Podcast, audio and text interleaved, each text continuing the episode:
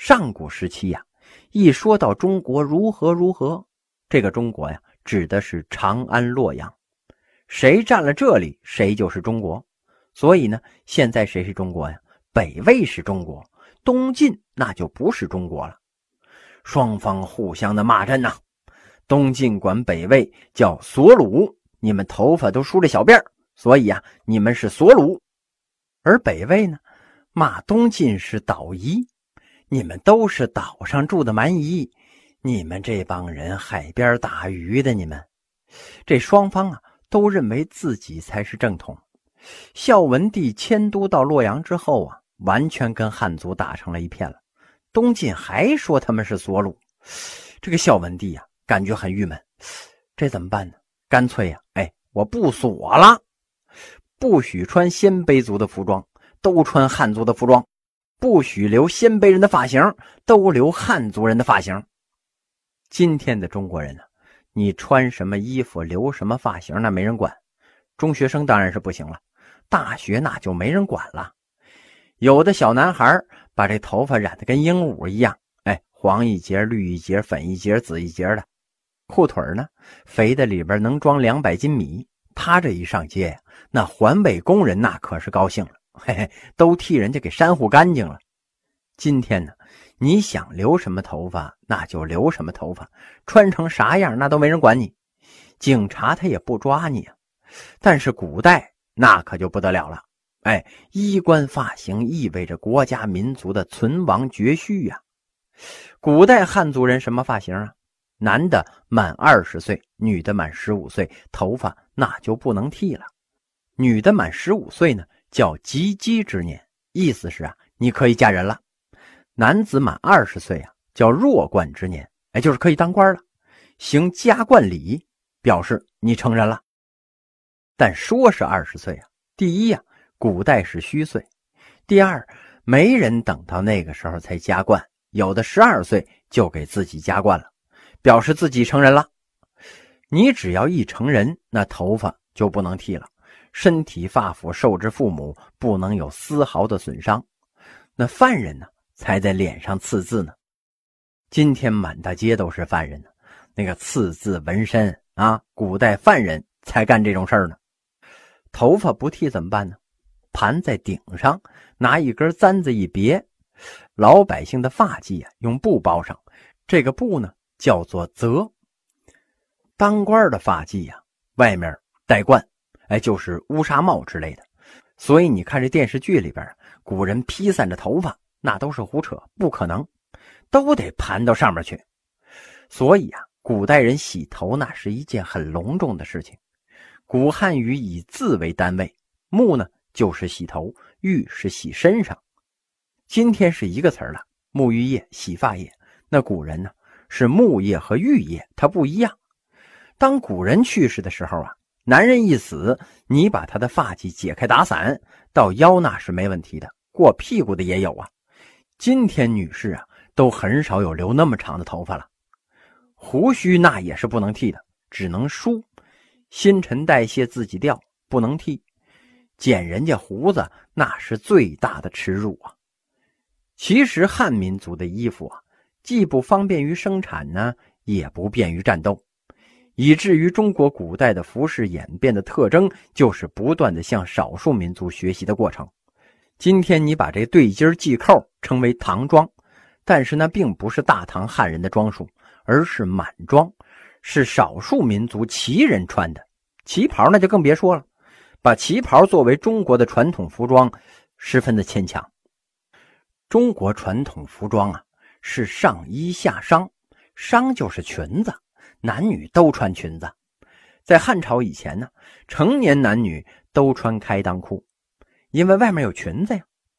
从衣着上啊，看不出这人是男的是女的，尤其是老百姓穿的，那都是灰色的、黑色的、白色的衣服，更难区分性别了。裤最早的意思啊，是净衣护腿的，相当于我们今天的长筒袜、连裤袜。死裆裤啊，是后来跟这少数民族学的。因为他们要骑马，他不能穿开裆裤啊，嘿，他也不能穿裙子。我们中原人的打扮呢是峨冠博带，老高的帽子，老长的大袖子，这一走路啊，这帽子就当避雷针了，袖子当拖把，哎，既省电又干净。少数民族呢，则是窄衣见袖，又能引弓拉箭，又能挥锄耕作。他们这个衣服啊更合理，所以中原王朝是不断的向他们学呀。这个汉族人的衣服啊是 Y 字领，没有扣，靠腰带；少数民族呢是小圆领，一字领。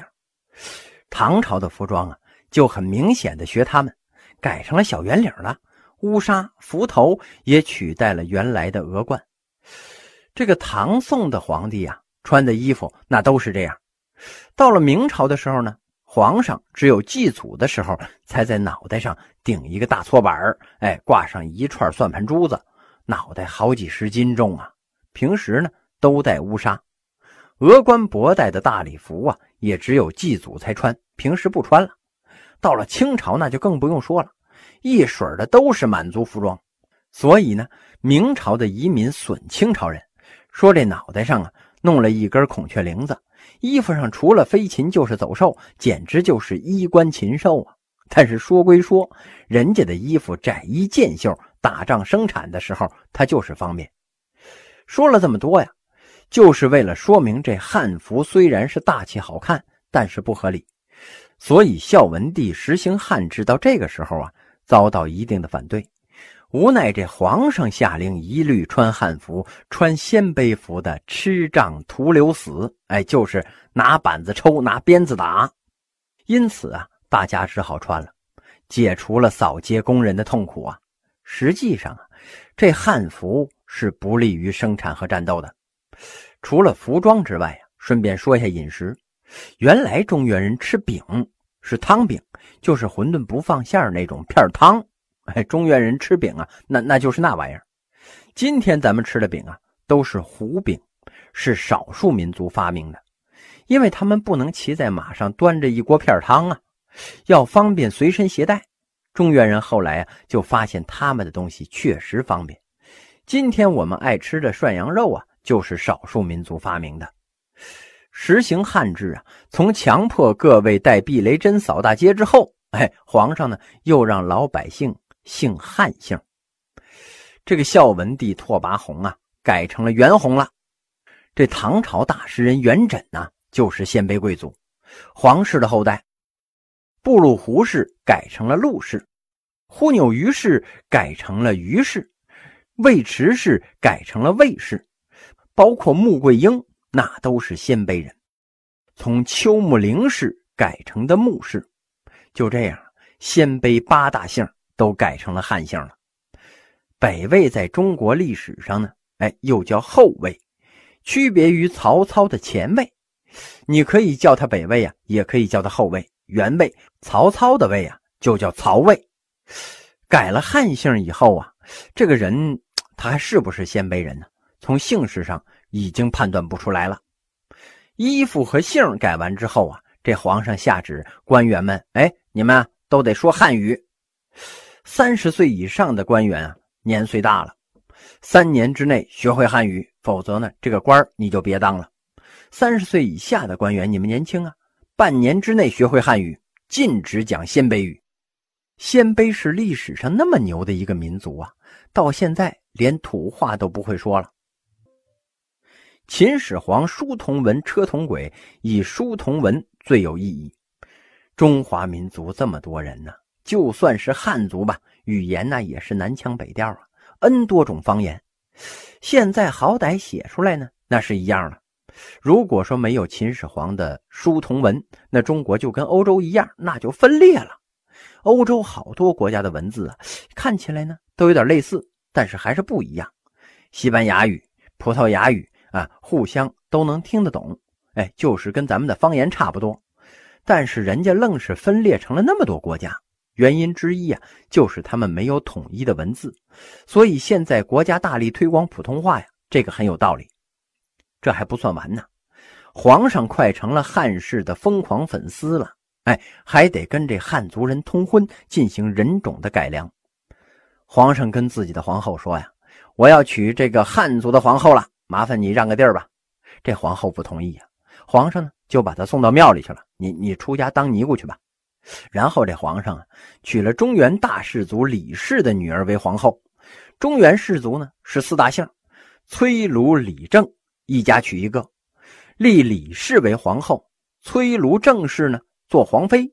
这个皇帝带头跟汉族的高门大姓通婚呢。皇上讲，自己的叔叔、大爷、哥哥、弟弟们，哎，这爷爷呢可能岁数太大了，不便参与。哎，就你们这些人吧，呃，把你们的鲜卑族的王妃都送到尼姑庵里去，哎，跟这个崔儒李正联姻。我给你们找啊。一家发一个，必须跟汉族通婚，禁止鲜卑族之间通婚。这么一搞的结果呀，下一代鲜卑皇子呢，二分之一的鲜卑血统，再下一代就四分之一，再往下八分之一、十六分之一，鲜卑族的血统啊，以渐进线的方式无限接近于零了，最后完全被汉族血统剿灭。几代下来，鲜卑族的这个民族啊，他就没有了。所以后来入主中原的民族啊，吸取了北魏的教训。蒙古人不用说了，只能跟蒙古人结婚；满族就跟满蒙通婚，哎，不能跟汉人通婚。那齐汉也不能通婚。北魏的孝文帝改革呀，把鲜卑这个民族活活的哎弄没了。但是从中华民族的角度来讲啊，有利于整个中华民族的发展。哎，有人说你这句话可能说的不对。但是大家都知道啊，混血儿一般都比较聪明。为什么聪明？父母隔得远，汉民族本身呢就是不断融合的产物。匈奴、鲜卑、羯、氐、羌，哎，全进来了。后来的契丹、女真又进来了，不断的民族融合，不断的补充新鲜血液，这个民族最起码的生存能力那是比较强的。为什么地理发现的时候，非洲、美洲还停留在史前文明时代呢？一个重要的原因呢，那就是封闭，不跟外界交流啊。一个民族几百种语言，这个村的人听不懂那个村在说什么，相互隔绝，这民族的机理功能就越来越退化了。所以鲜卑人呢，把自己的民族给弄没了。实际上呢，对于整个中华民族的发展，那个贡献那是相当大的。当然了，非常可惜的一点呢，落后民族羡慕先进民族，可能首先看重的或许是羡慕的吧，是先进民族的生活方式。比如我们羡慕欧美国家，你羡慕什么呀？也是生活方式，那里的经济多发达呀！你到美国一看，比上海差远了，跟北京那没法比，哪儿都跟村子一样。哎就那么一种感觉，你说他军事力量多强吧？呃，咱没体会到，那最好也别体会到。萨达姆、卡扎菲、本拉登那都体会到了，所以啊，你羡慕的就是他的生活方式。你要是有了钱呢，首先学的就是人家的生活方式啊。这就出现了一个问题啊，你有可能光看见贼吃肉，你没看见贼挨打呀。美国人不是靠酗酒、吸毒、滥交发展成一个世界强国的，鲜卑人入主中原呢，也是这样。你看人家汉族啊，吃的是油，穿的是绸，你可你再看我们，到后来呀，北魏的王爷们腐败到什么程度啊？家里的马槽子都是用纯银做的，做饭人家烧蜡烛，哎，不烧柴火了，拿蜡当柴火烧。你说那东西掏出来得多费劲呢？哎，但是那意思，人家就是有钱呢，爷阔呀。农民建立的政权比原来的地主政权只会更狠，因为我可是有今天了，嘿嘿，我小人乍富。这鲜卑族也是这样，所以北方蒙古高原上的柔然民族一兴起呀，当年曾经也是骁勇过人的马上民族鲜卑人，在后起之秀的进攻之下，连连失败了，最后啊。被逼的给人家送公主，给人家金银财宝，和人家和亲，就跟中原王朝干的事儿那是完全一样的。这一幕在以后的历史上啊，不断的重演。当年契丹人多厉害呀，女真人一兴起，他就不行了，因为他已经下了马了。女真人多厉害呀，在很短的时间内吞辽灭宋。蒙古人一起来，他又不行了。你只要是从马上一下来，这武装力量肯定就衰退了。但是对于整个中华民族的发展而言，那意义确实是很大的。魏晋南北朝的特点呢，是社会大动荡，民族大融合，就跟春秋战国一样，哎，诸侯割据战争和民族的融合，这是中国历史上第二个民族融合的高潮啊！因为越乱的时候越容易融合。六朝的时候啊，江南的农业发展迅速。这个六朝啊，指的是三国孙权建立的东吴。哎，定都于建业，也就是今天的南京吧。后来东晋又定都在这个地方了。为了避晋帝司马懿的讳，哎，改名为建康。加上此后代替东晋的宋齐梁陈，总称六朝。所以这南京是六朝的故都。这个唐诗里边写道啊：“江雨霏霏，江草齐，六朝如梦，鸟空啼。”说的就是这个。六朝的时候啊，江南农业的发展从江东扩展到了整个长江流域。现在只听说呃有江西，没有江东了。其实啊，那个时候江东就是江南，哎，又叫江左。要站在长江的上游往下游入海口看呢，那就是东；要是站在长江入海口往上游看呢，那就是江左。是不同的角度的同一个地方，长江的开发呀，从吴越争霸的时期，那就扩展到了整个长江流域了，进而呢，波及到了岭南、两广和闽江流域，也就是福建吧。三吴地区呀，在当时那是最发达的，太湖、洞庭、鄱阳湖流域，哎，和成都平原那是重要的产粮区呀。江南经济开发使得南北经济趋向了平衡，为我国经济重心的逐渐南移打下了基础。原来北方的经济水平啊比南方高很多，现在开始平衡了，但是重心呢还是在黄河流域。江南在这个时候开始发展呢，有下面这些原因，哪些呢？第一呀，是北人南迁带来了劳动力和先进的技术。汉朝的时候啊，北方人口占全国的百分之八十一点二，南方呢占百分之十八点八。南方根本就没人，开车上街随便七十迈。关中地区啊，人口占据当时全国人口总量的五分之二，就在今天的陕西呀。这个南方生产条件比北方好，但是为什么发展不起来呢？就是因为没人呢。中国历史上啊，有两次大规模的衣冠南渡，一次啊是西晋末年的永嘉之乱，再有一次呢就是北宋末年的靖康之变。为了避免北方五胡十六国少数民族的战乱，素发右衽的呃这个汉族啊就衣冠南渡了，留在北方的呢全是披发左衽的了。这南方劳动力一多。加上北方带来的先进生产技术，哎，你别刀耕火种了，我教你怎么种地，发展自然迅速啊。第二呢是民族融合，南方少数民族啊原来也会种地，但是他的方法呀太落后了，咱们教他呀与汉族融合，这买卖他就好干了。第三呢是统治者推行了劝课农桑。哎，奖励耕织、安抚流民、兴修水利的措施啊！劝课农桑的“课”呀，就是考察的意思。古代考察地方官的政绩啊，有三条标准，叫田野辟、户口增、赋役平。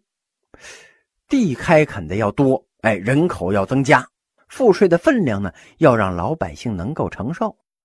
当然了，今天不能用了。田野辟、户口增和退耕还林、计划生育对着干，那早撤职了。